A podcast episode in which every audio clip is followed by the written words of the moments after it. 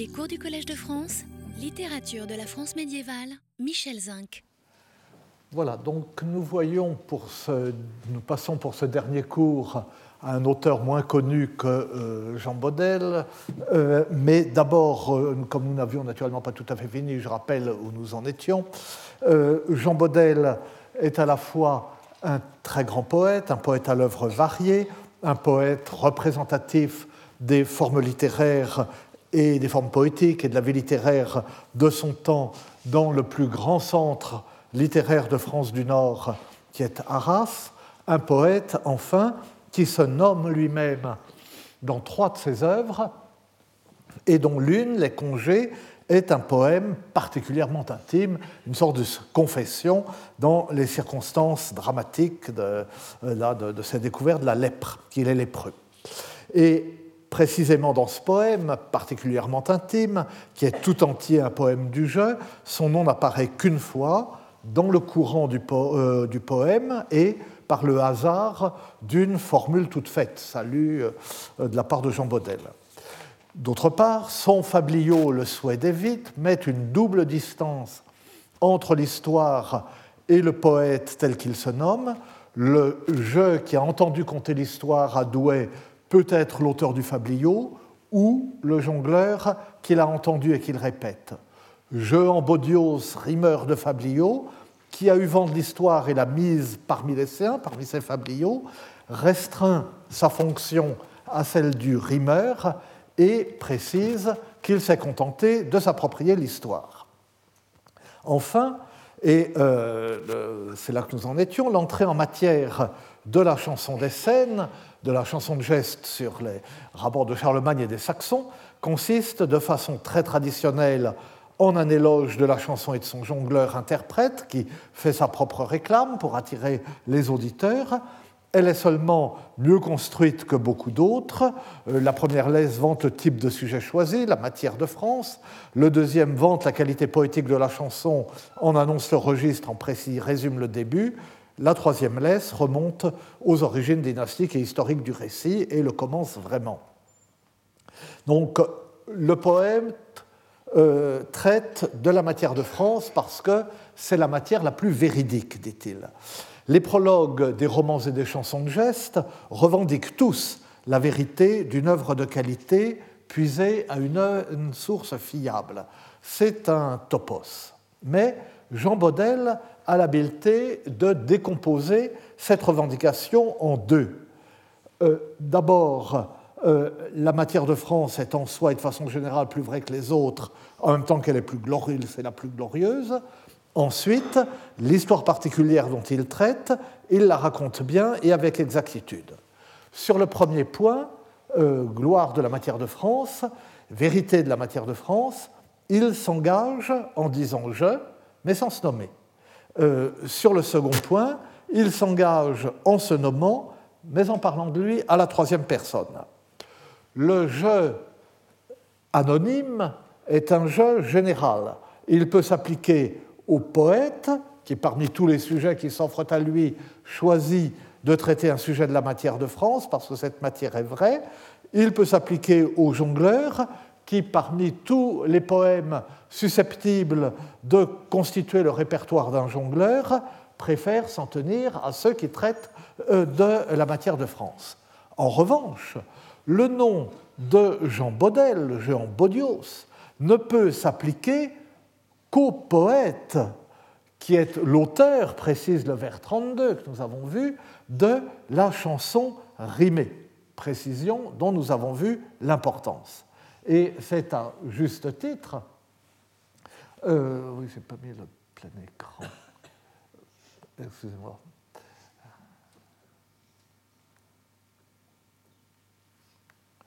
Le, euh, euh, il, faut donner aux mots leur sens plein pour comprendre que le vers 31 a raison d'attribuer à Jean, Jean Baudel de riches vers nouveaux. Jean Baudel est un poète assez habile pour avoir su composer une chanson rimée qui expose la vraie histoire, le droit compte, d'après la source conservée à Saint-Faron de Meaux.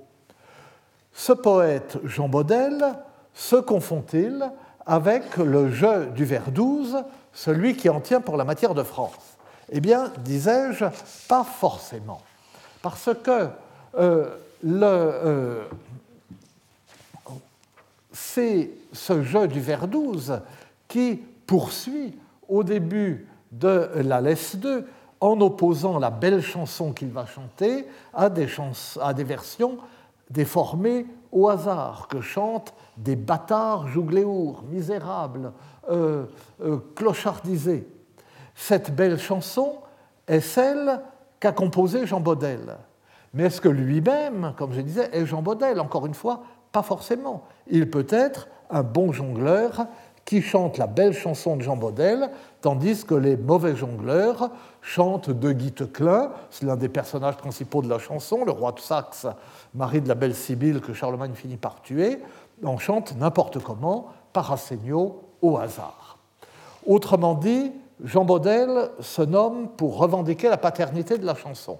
Jean Baudel, c'est le nom du poète, mais il laisse la possibilité de rapporter le jeu un autre que lui, le jongleur qui interprétera la chanson, parce que c'est ainsi qu'on diffuse les chansons de geste par la voix des jongleurs.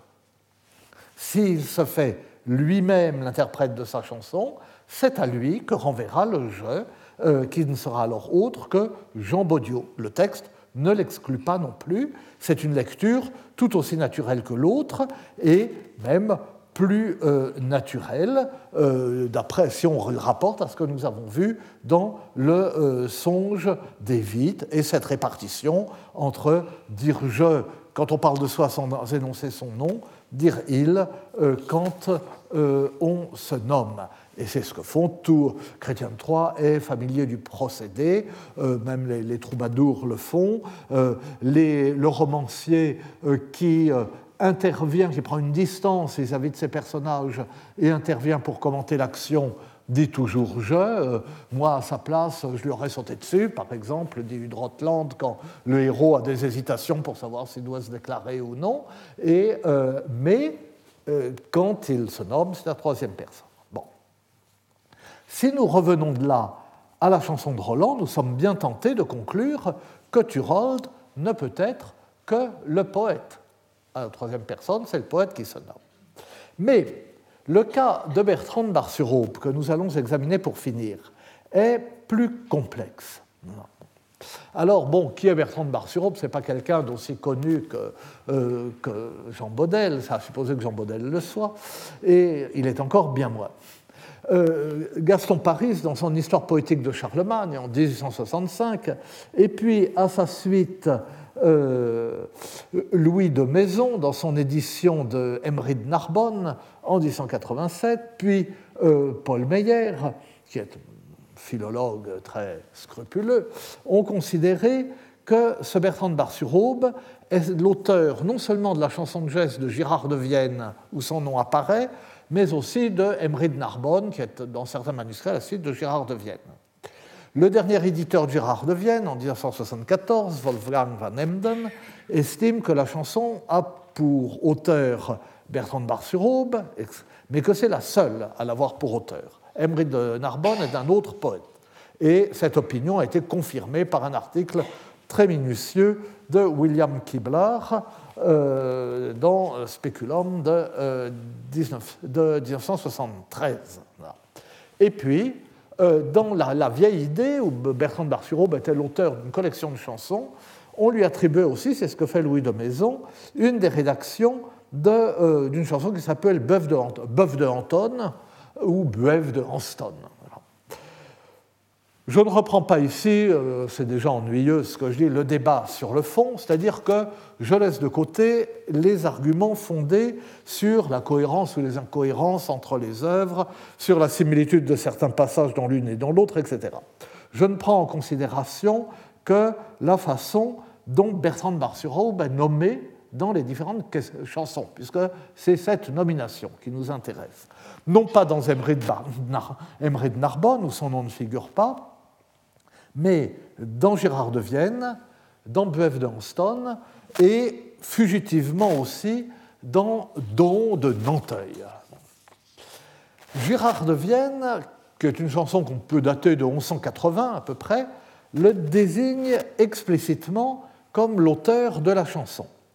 Les premières laisses, nous, savons maintenant que ça se faisait, évoquent la geste de France, celle de Don de Mayence, il y a plusieurs personnages qui s'appellent Don, c'est compliqué, mais enfin ça n'a pas une grande importance, Don de Mayence, qui est associé euh, au euh, lignage funeste de Ganelon, et celle de Garin de Monglane, à laquelle se rattache l'histoire de Gérard de Vienne, ça c'est le, cycle de Guillaume d'Orange.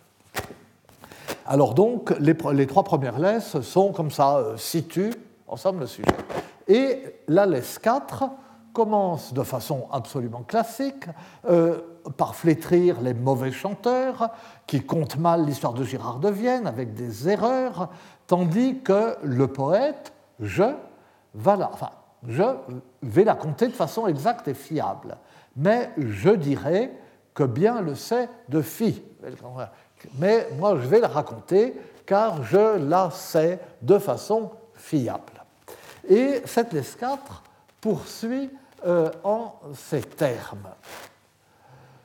Ce fut en mai qu'il fait chaud et ceris, que l'herbe est verte et les rosiers sont fleuris. Donc c'est au mois de mai, euh, il fait chaud et doux, euh, l'herbe est verte, les rosiers sont fleuris à Bar-sur-Aube, un château puissant, un château seigneurial.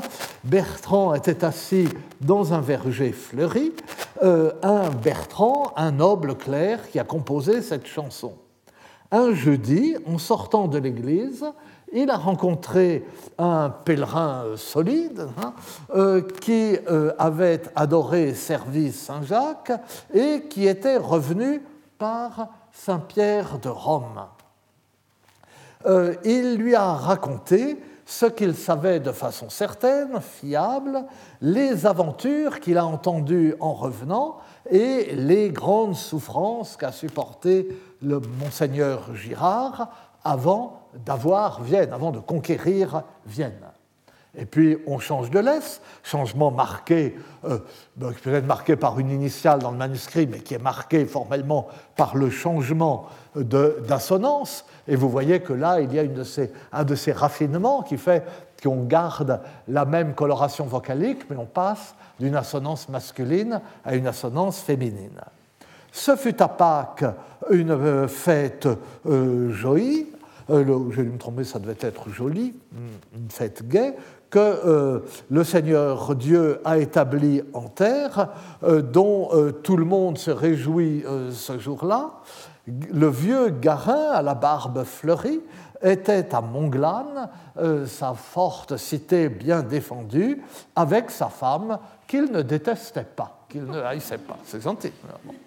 Et alors, donc, vous voyez ici euh, enfin, ce n'est pas une remarque au hasard, vous voyez que ça a une importance pour la suite. Le redoublement du traditionnel début printanier. Ce début printanier est obligatoire dans la poésie lyrique et très fréquent même dans les chansons de geste. On le trouve dans la prise d'orange, on le trouve dans beaucoup.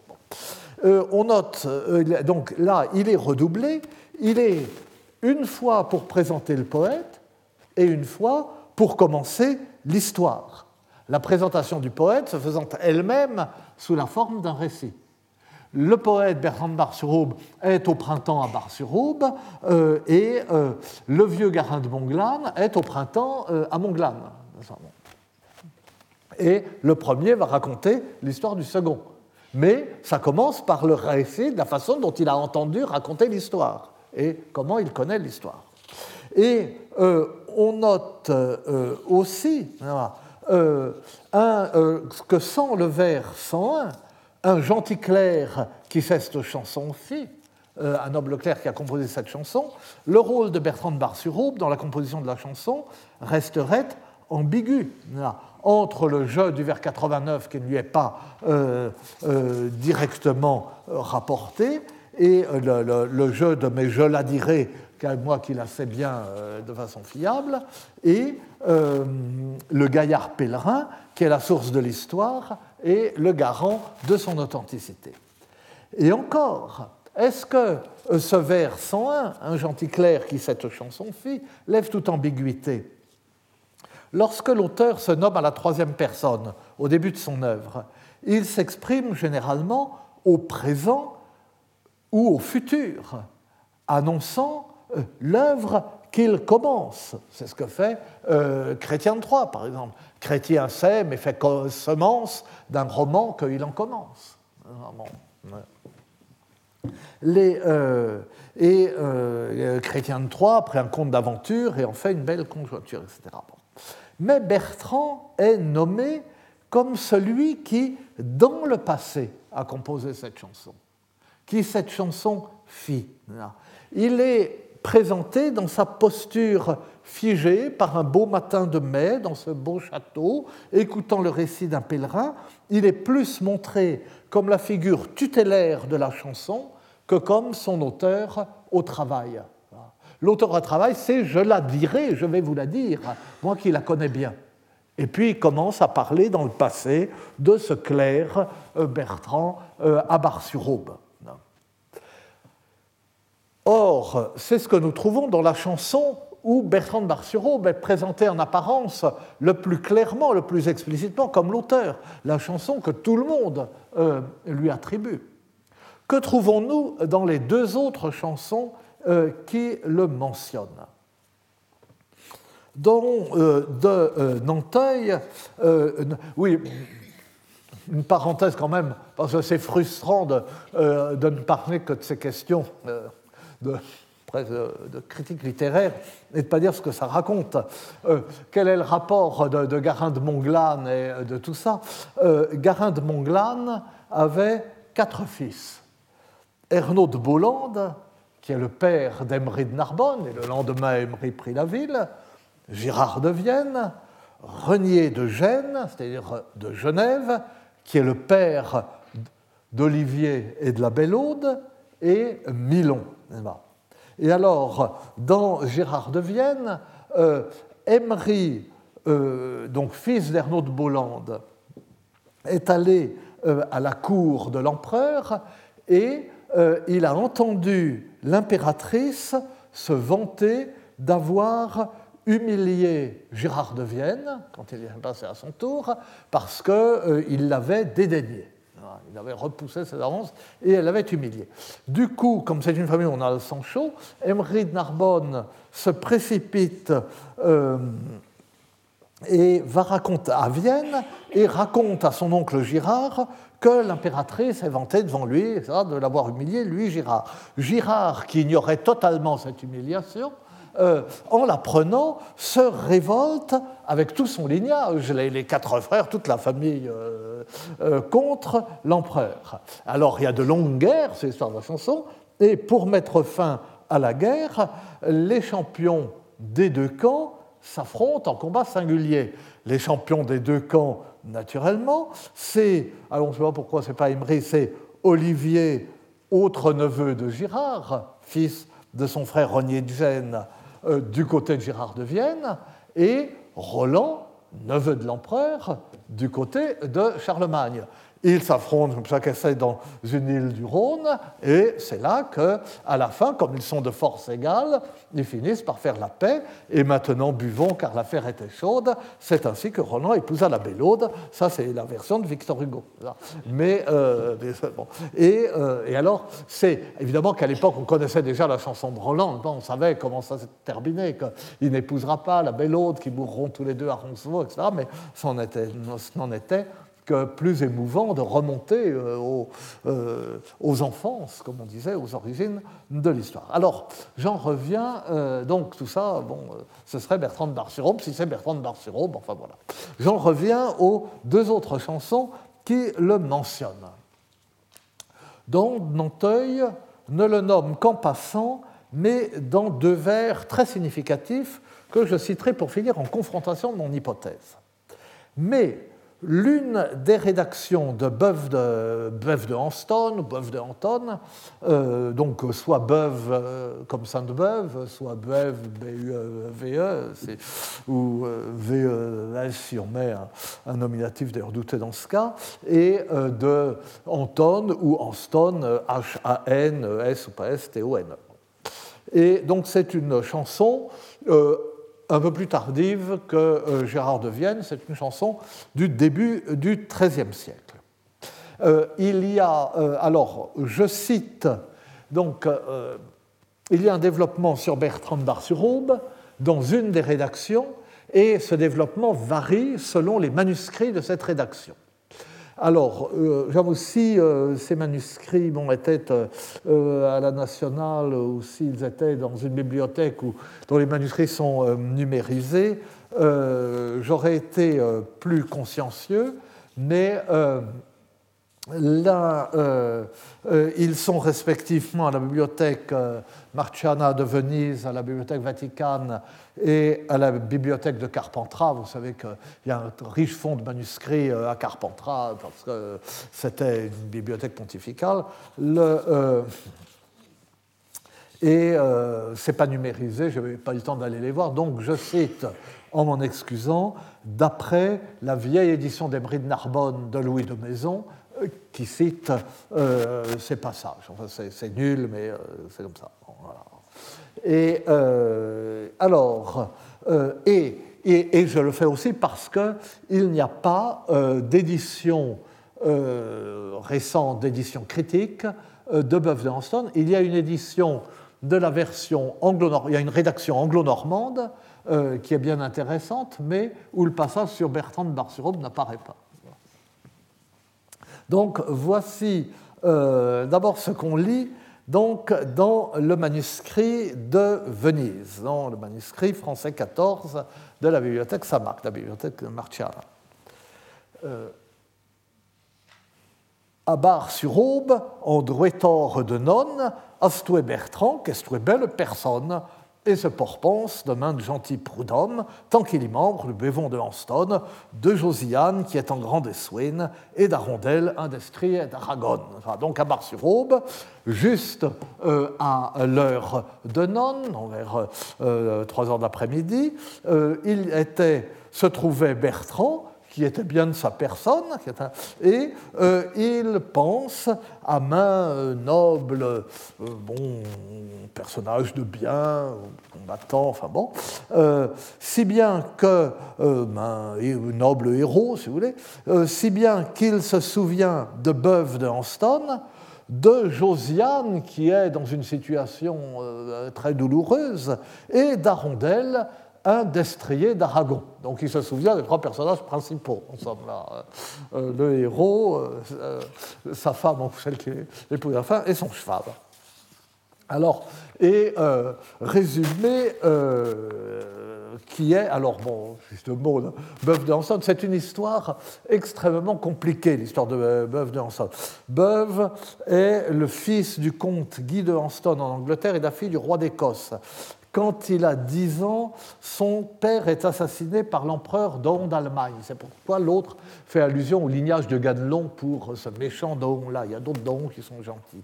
Et il est assassiné par l'empereur Daon à l'instigation de sa mère, enfin, voilà, qui a fait assassiner son mari, enfin, bon, c'est débarrassé de lui, et euh, sa mère l'a vendu, lui, Beuve, à des marchands sarrasins qu'il emmène en Égypte, qu'il présente au roi d'Égypte qui s'appelle Hermine. Il refuse l'amour de sa fille Josiane.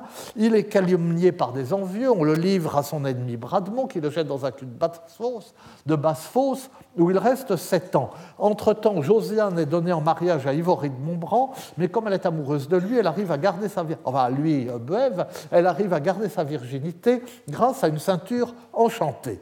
Beuve euh, s'évade, il tue Bradmont, il enlève Josiane, il, est vainqueur du géant Escopar, qu'il convertit au christianisme.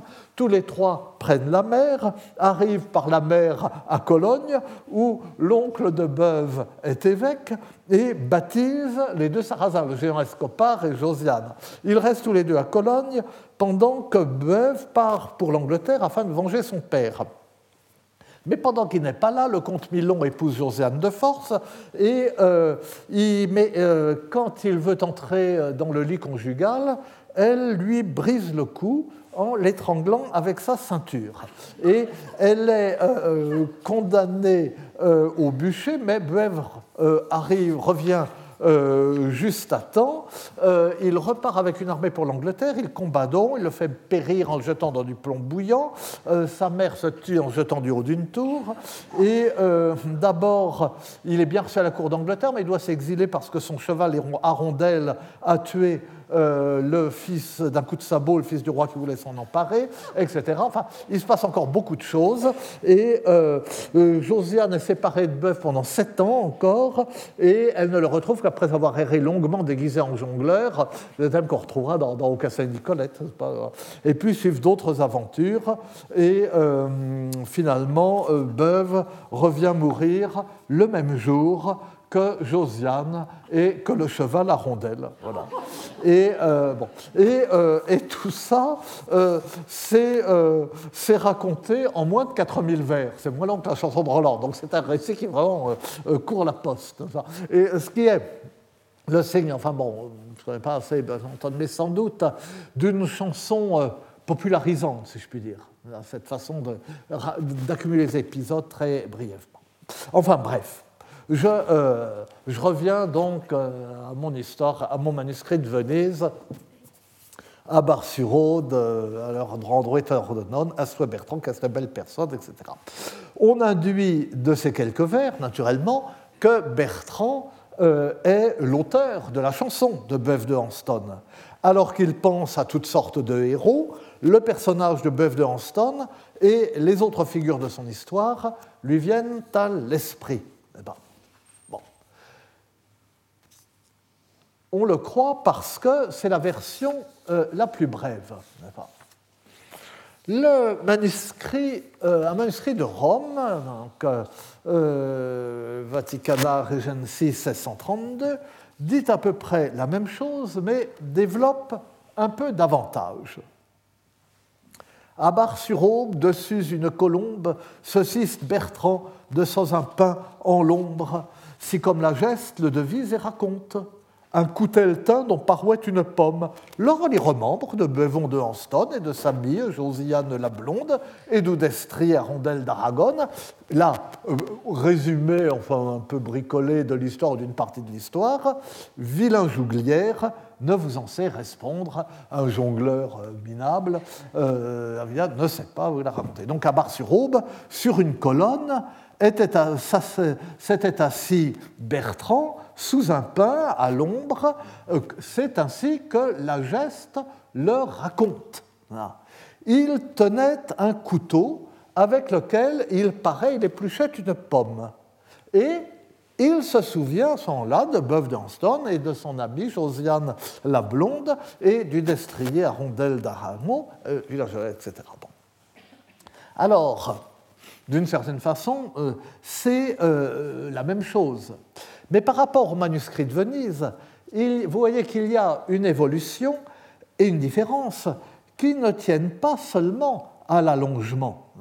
Bertrand est en train de devenir un personnage. Enfin, est en train, je ne sais pas lequel est le plus ancien, je, présente ça comme ça, mais c'est un, pur artifice diégétique, si je puis dire. Bertrand euh, devient ici, ou est en, enfin, est en train de devenir, par rapport à ce qu'on verra ensuite, un personnage de la chanson. Plus l'auteur, enfin, plus l'auteur. C'est un personnage de la chanson.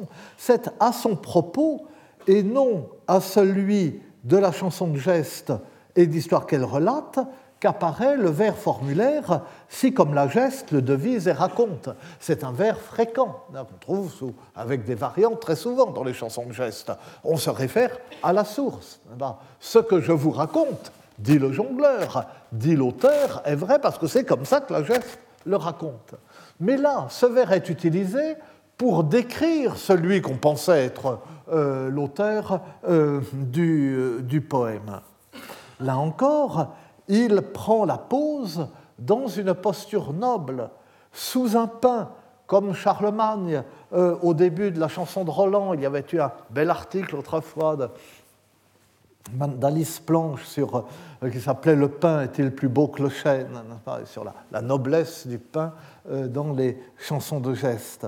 Euh, il est assis sur une colonne, vestige de l'Antiquité, symbole de la tradition. Il est, on, dirait, on dirait une fresque de Puvis de Chavannes. Il est son pain et assis sur une colonne. Et il pèle une pomme avec un couteau. Alors, c'est une, opération qui nous paraît triviale, mais qui avait probablement une signification particulière. Et d'ailleurs, il y aurait probablement, enfin bon, euh, euh, je suis maintenant dans ma jeunesse, ça m'amusait euh, d'entendre Jacques Le Goff, pour qui euh, j'ai toujours tant d'admiration et tant d'affection, euh, dire comme ça, en rallumant pour la vingtième fois sa pipe, à l'époque ça se faisait dans son séminaire, il y aurait une recherche à faire, il y aurait une enquête à faire, vous doutez le sujet. Personne ne faisait jamais la recherche. Eh bien là, il y aurait une toute petite enquête à mettre sur la, pomme, vous topelez la pomme, etc. Euh, pour euh, dénoncer euh, l'arrogance et l'orgueil de Roland, mais alors, ce n'est pas, enfin, je, l'ai pas, là encore, je suis vraiment nul. je pourrais presque réciter le passage, je le retrouve, je ne l'ai pas retrouvé en Ganelon rappelle à Charlemagne, c'est dans le même passage où il parle de cette mystérieuse aventure de nobles ou euh, euh, de Naples, que Roland aurait cette ville que Roland aurait conquise sans l'autorisation de Charlemagne, et ensuite il lave les prés à grande eau pour faire disparaître le sang de la, bataille qu'on ne voit pas. Et alors, donc ce que Ganelon le donne comme exemple euh, de l'orgueil, de l'insolence, de la désobéissance de, euh, Roland à l'égard de Charlemagne. Et euh, il dit, et faire vous rappeler, il s'est présenté devant vous en tenant une pomme, et il vous a dit, Sire, je vous offre le monde. donc, donc cela effectivement de tenir le, euh, le, monde rond dans sa main, ce geste euh, divin, christique ou, impérial, et euh, de l'offrir. Bon. Et, dans les Acta Pilati, donc les actes de Pilate, un des textes apocryphes, pas parmi les, actes des apôtres apocryphes, qui sont, vous le savez, extrêmement nombreux, eh bien, ce texte dit qu'Hérode s'est suicidé avec le couteau dont il venait, avec lequel il venait de peler une pomme. Et euh, c'est un, détail que j'ai retrouvé il y a des décennies, quand je faisais ma thèse, euh, sur des, sermons en langue vulgaire, dans un sermon français qui n'était pas particulièrement évolué d'autre part, il y avait cette histoire d'Hérode euh, qui se suicide avec le couteau dont il venait de peler une pomme. Peler une pomme, c'est se confronter au monde entier, qui est rond euh, comme une pomme, hein, et c'est maîtriser ce monde, le, comprendre, l'élucider en pelant la pomme et en euh, trouvant ce qui est, euh, en découvrant ce qui est comestible, ce dont on peut faire son profit, C'est du moins ainsi que euh, j'improvise une interprétation qui probablement ne vaut rien, mais enfin, bon. Euh, en tout cas, euh, l'histoire de Gannon qui dit Roland est arrivé en temps je ne l'invente pas, et l'histoire de cette, cette fin d'Hérode non plus. Or, Hérode est un orgueilleux, hein, puisqu'il a euh, méprisé le Christ. il peut y avoir une confusion. Euh, le Hérode, enfin pas Hérode le Grand, mais euh, son successeur, celui que Pilate lui envoie, celui à qui Pilate envoie le Christ, et Hérode l'interroge, le Christ refuse de répondre, et Hérode se moque de lui et le renvoie à Pilate. Donc celui qui a cru qu'on pouvait se moquer euh, euh, du, sauveur du monde, euh, de Dieu fait homme, meurt de la pire des morts, celle de Judas, la mort du, du désespéré, après cet ultime geste d'orgueil, si on l'interprète de cette façon. Alors là, bon, c'est bien loin de Bertrand de Marceau, mais enfin, ce, on présente dans cette belle posture et euh, ce geste de peler une pomme avec le couteau qui visiblement n'est pas seulement euh, euh, quelque chose qu'on fait au dessert ou comme ça pour ce qui a, qui a un sens. Et alors, donc, Bertrand de Bar-sur-Aube est toujours présenté comme l'auteur de la chanson. Il se souvient de Beuve de Hanston et des autres personnages dont les euh, misérables jongleurs ne savent rien qui vaille, mais euh, il prend une dimension et un prestige qui le font entrer dans l'histoire comme s'il était à la fois l'auteur et euh, le personnage, l'auteur et un personnage de l'histoire.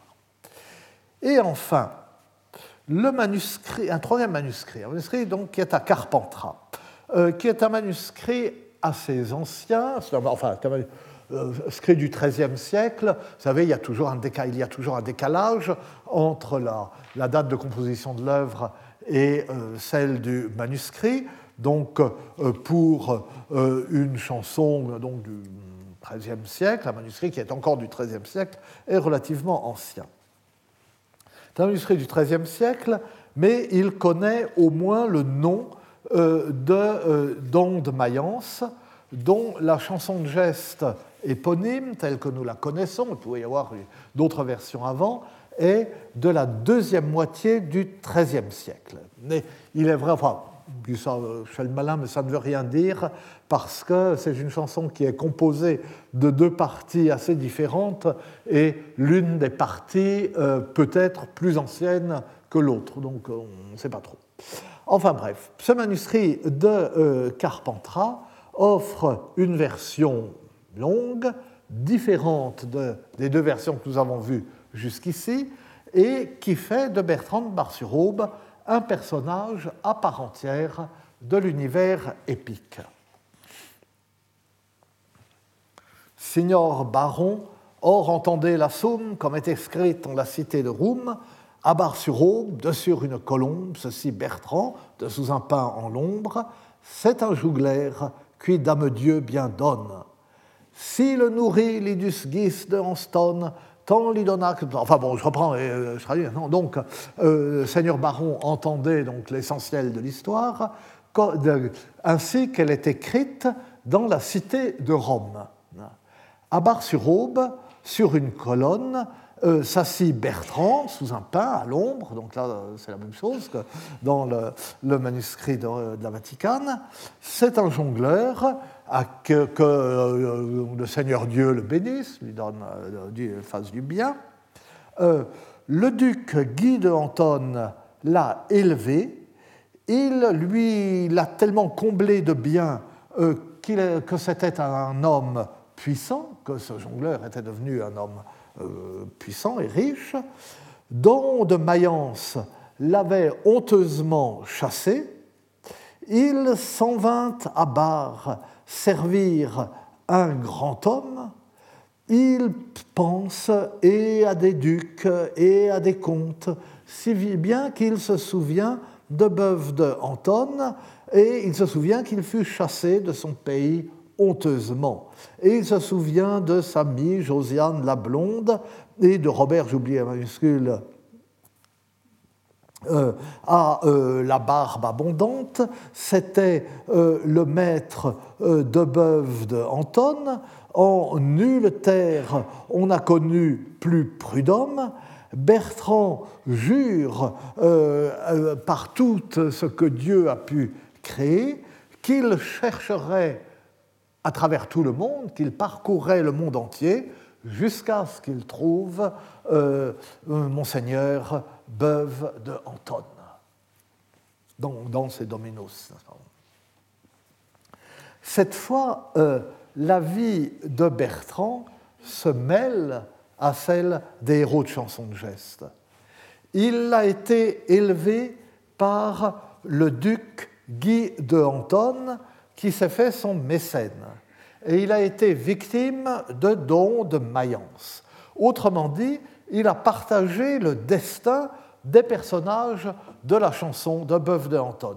Guy de Anton, nous l'avons vu, est le père de Beuve et Bertrand de Bar-sur-Aube devient ainsi le fidèle jongleur et le protégé du père de Beuve, en même temps que le sauveur de Beuve, puisqu'il va le chercher à travers le monde, de sorte qu'on a un schéma qu'on trouve dans d'autres chansons de gestes, et en particulier dans la chanson de gestes occitane de Dorel et Beton, mais avec cette particularité que euh, ailleurs, Bertrand de est l'auteur de la chanson, pas euh, il n'est pas euh, un personnage.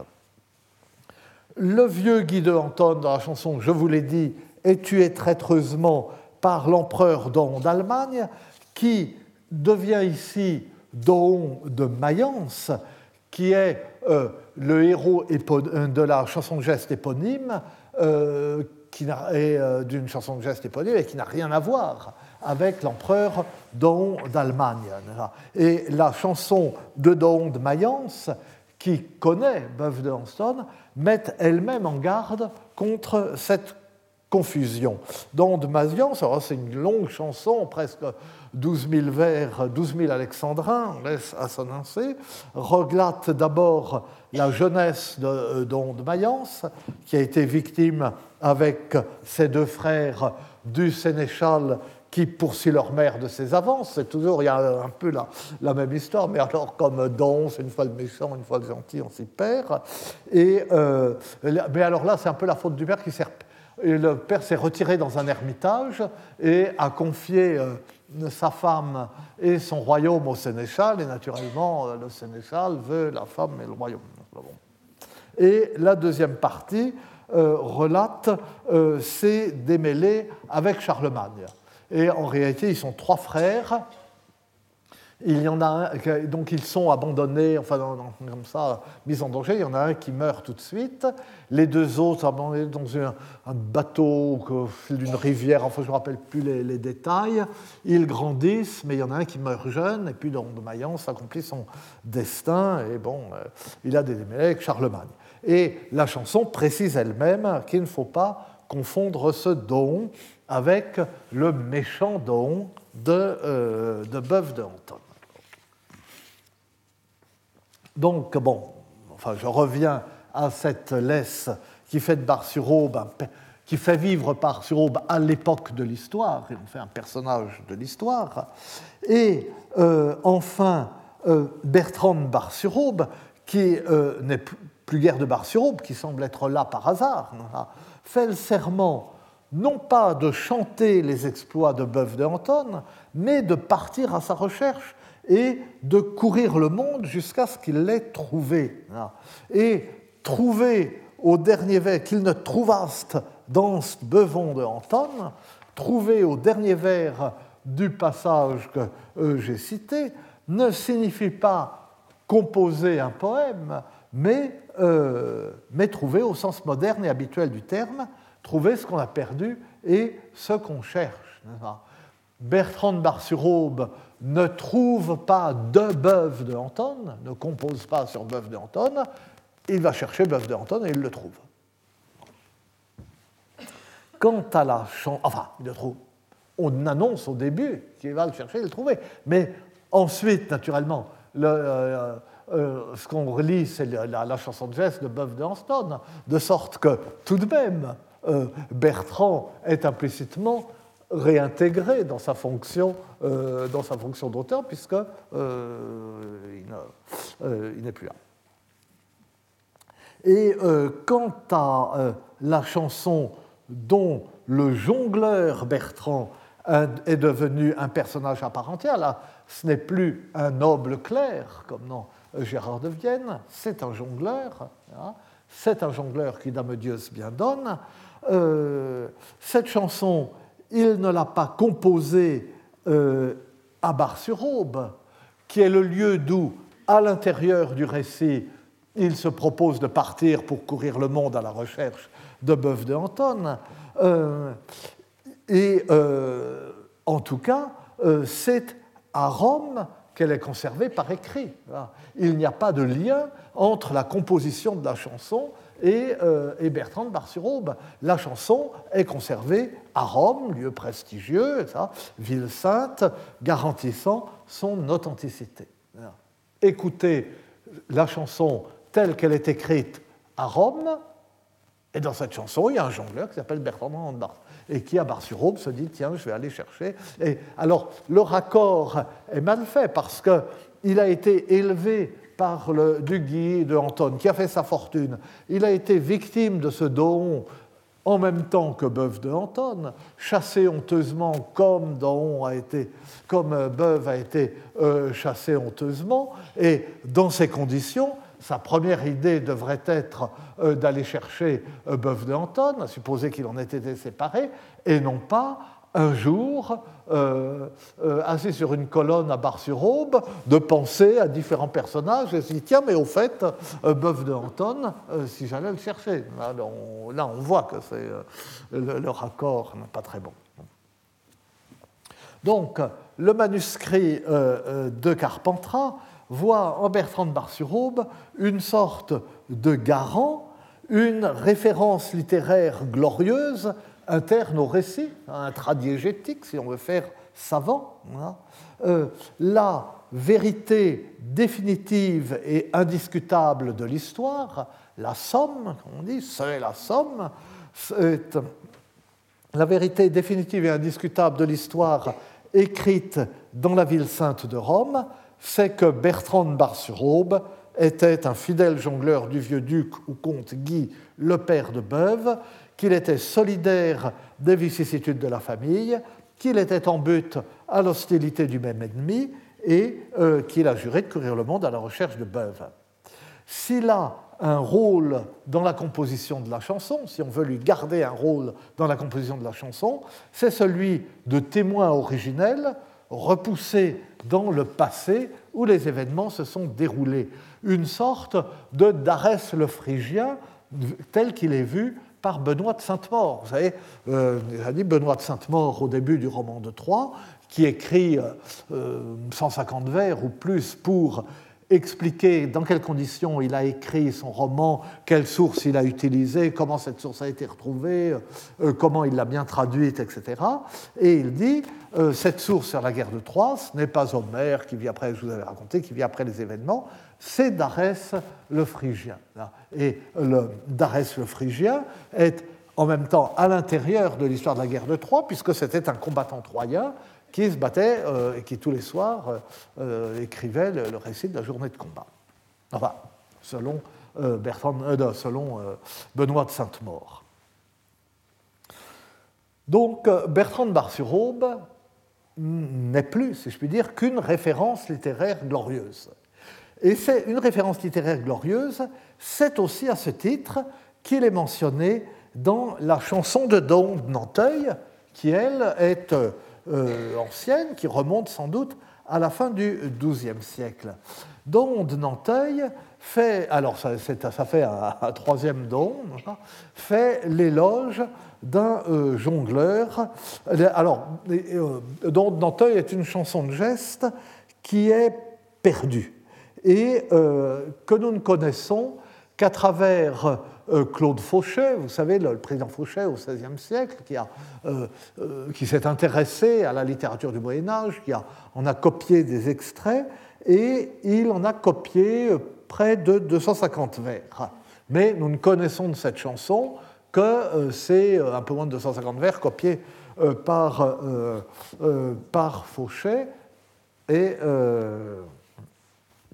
et alors, mais enfin, on arrive à reconstituer que cette euh, chanson racontait comment euh, Nanteuil se soulevait contre l'empereur avec l'aide de Girard de Roussillon, donc c'est ce qu'on appelle le cycle des barons révoltés, hein. et euh, ce poème était la chanson mère, si l'on peut dire, de la geste de Nanteuil, qui comprend un certain nombre de chansons euh, qui deviennent de plus en plus euh, romanesques, on peut dire, Aïd d'Avignon, Guy de Nanteuil, Paris la Duchesse, euh, Tristan de Nanteuil, un cycle. Enfin bref. Mais bon, ça ne nous intéresse que modérément ici. Donc, dans le, par chance, dans le passage copié par le président Fauchet, eh bien, on trouve ces deux vers où on voit que la chanson d'Homme Monteuil fait l'éloge d'un jongleur en le comparant à Bertrand de Bar-sur-Aube. Bertrand de Bar-sur-Aube est devenu le parangon des bons jongleurs. Certes, certes, plus a appris en un seul an passé qu'on que Bertrand de Bar ne sut en son naé. Certes, ce jongleur a appris, il s'agit d'apprendre par cœur, de se constituer un répertoire, il a plus appris en une seule année que euh, Bertrand de Bar n'a su en toute sa vie. Donc ici, la gloire du jongleur Bertrand de Bar-sur-Aube n'est pas d'être à l'origine de la chanson, tellement à l'origine de la chanson de geste qu'il finit par y pénétrer, comme dans le, manuscrit de, Carpentras de Boeuf de Anton. La gloire du jongleur Bertrand de Bar est de connaître beaucoup de chansons de geste. Elle n'est plus d'être, dire oui, d'être la mémoire des Gesta, hein. elle est d'avoir la mémoire euh, des Gesta. Et on mesure ainsi. Quand on prend tous ces passages euh, et toutes ces circonstances dans lesquelles euh, Bertrand de Bar-sur-Aube est nommé, euh, avec les, variantes, on mesure ainsi combien il est difficile et combien il est peut-être vain de déterminer, dans le cas des chansons de geste, qui désigne le nom du poète, ou si le nom est le nom du poète, ou quel est le nom du poète? Bertrand euh, de euh, Bar-sur-Aube, euh, à n'en pas douter, est, enfin, on ne peut guère douter qu'il soit l'auteur de Girard de Vienne. La laisse de la chanson de 4 est tout de même claire et il y est présenté comme un clerc, en façon jeu de mots, et pas euh, comme un jongleur. Il est présenté comme quelqu'un qui a la capacité de composer, même d'écrire euh, une chanson. Mais même euh, dans, dans, cette chanson, le, le parallèle des laisses le met en, le fait entrer en résonance avec le, le récit lui-même, parallèle des, euh, des, deux assonances en i masculine et féminine, parallèle surtout des euh, deux débuts printaniers, l'un pour présenter Bertrand, l'autre pour présenter le personnage dont il va parler, dont il parle si c'est lui euh, l'auteur. Mais non, et alors on voit que euh, c'est probablement l'auteur, mais si c'est l'auteur, il se nomme de façon à brouiller sa, euh, sa posture d'auteur, et ou à se glorifier de sa posture d'auteur en se rapprochant le plus possible des personnages de sa chanson. Euh, se montrer, s'il est l'auteur, se montrer comme auteur c'est se montrer sur le même plan que euh, les personnages euh, dont il va parler. Et ailleurs, son nom est supposé signaler le summum de l'excellence jongleresque, et il se trouve par là même dans la posture ambiguë du jongleur qui revendique la chanson sans la revendiquer totalement dont la gloire est à la fois de l'avoir entendu et bien retenu, d'en avoir trouvé la source la plus sûre, de bien la chanter, mais quand même de, euh, se l'attribuer. C'est euh, cette ambiguïté dont j'ai déjà parlé, nous reviendrons peut-être euh, l'an prochain, de ce jeu lyrique, enfin au sens strict, du jeu d'une chanson. Et, euh, euh, donc le nom de, Bar de Bertrand de Bar-sur-Aube est supposé signaler le summum de l'excellent jongleresque. Ange jongleur qu'on le peint de la façon et dans la pose la plus flatteuse, on croit le rehausser en le présentant comme jongleur, on croit souligner sa marque sur une chanson de geste en l'y faisant pénétrer, en supposant qu'il a fréquenté les personnages de la chanson et donc implicitement qu'il est l'origine fiable du récit. Et ailleurs, on le loue non d'avoir composé, mais d'avoir retenu. On ne distingue pas les deux chansons ni les deux mérites. Le clerc, auteur de Girard de Vienne, déjà lui-même mis en parallèle avec son personnage, devient un jongleur au répertoire légendaire, qui connaît beaucoup de chansons, qui se souvient des aventures de euh, Beuve de Anton, qui s'en souvient si bien qu'il les a partagées. Dans l'univers des chansons de geste, c'est un aussi grand mérite de se souvenir et de réciter que de composer. Et le summum de, du poète, le summum d'être l'auteur de quelque chose, c'est d'être à l'intérieur euh, de euh, ce qu'on raconte. Le vrai auteur, qui est le nom du poète, c'est pas Homère, c'est Ulysse d'une certaine façon, le, euh, on atteint à la perfection du poème quand Homère est Ulysse. Mais c'est un aussi grand mérite de se souvenir et de réciter que de composer. Il ne faut pas s'en étonner. Nous ne sommes pas ici dans le monde de Saint Bonaventure, dans ce monde de l'écrit, dans ce monde latin, où l'on part d'une culture apprise et où on part de ce qu'on a copié et euh, où l'on progresse en ajoutant euh, à ce qu'on a copié et où l'auteur individuel, en somme, progresse en ajoutant de plus en plus à ce qu'il copie jusqu'au moment où euh, la balance pèse de l'autre côté et où il en ajoute un petit peu plus que ce qui n'est pas de lui, où la partie qui est de lui est un petit peu plus importante que ce qui n'est pas de lui. Et à ce moment-là, il mérite le terme d'auteur, nous l'avions vu euh, au début de euh, ce cours. Cela, c'est la conception euh, de Saint Bonaventure et c'est la conception d'un homme de l'écrit qui vit entièrement dans le monde de l'écrit. Mais là, nous sommes, avec ces chansons de gestes, nous sommes dans un univers poétique dont les valeurs, euh, sinon exactement la pratique, sont celles de la poésie orale. La pratique n'est pas, pas, celle de la poésie orale, sinon nous ne les connaîtrions pas, ces chansons de gestes. Euh, ces chansons de gestes ont été copiées, j'ai dit et répété qu'elles sont copiées, euh, mais en conservant la, la fiction de l'oralité.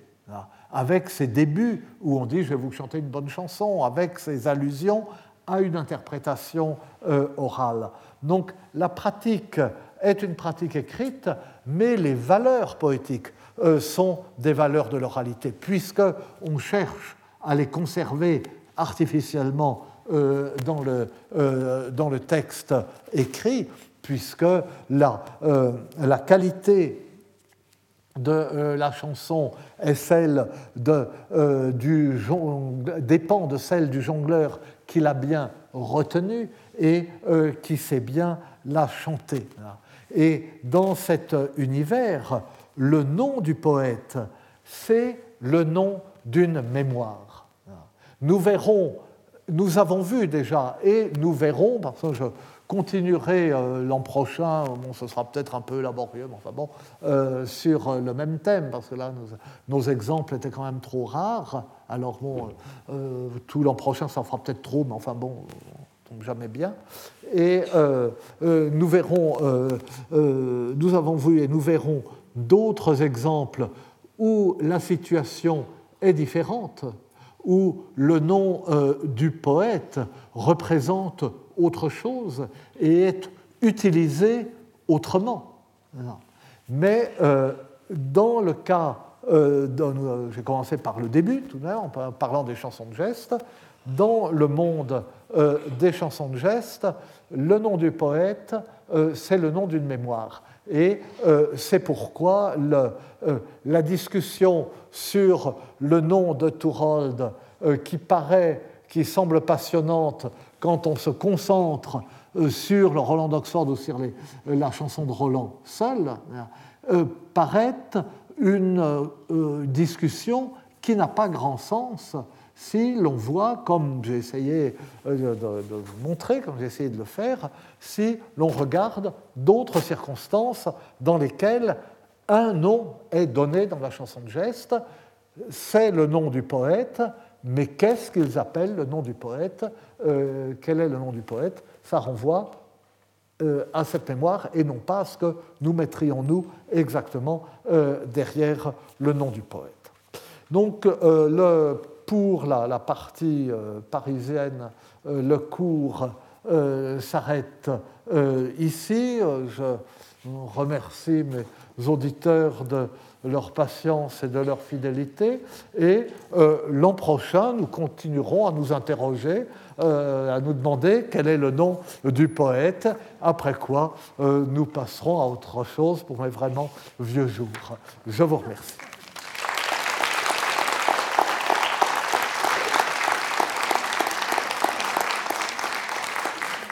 Retrouvez tous les contenus du Collège de France sur www.colège-2-france.fr.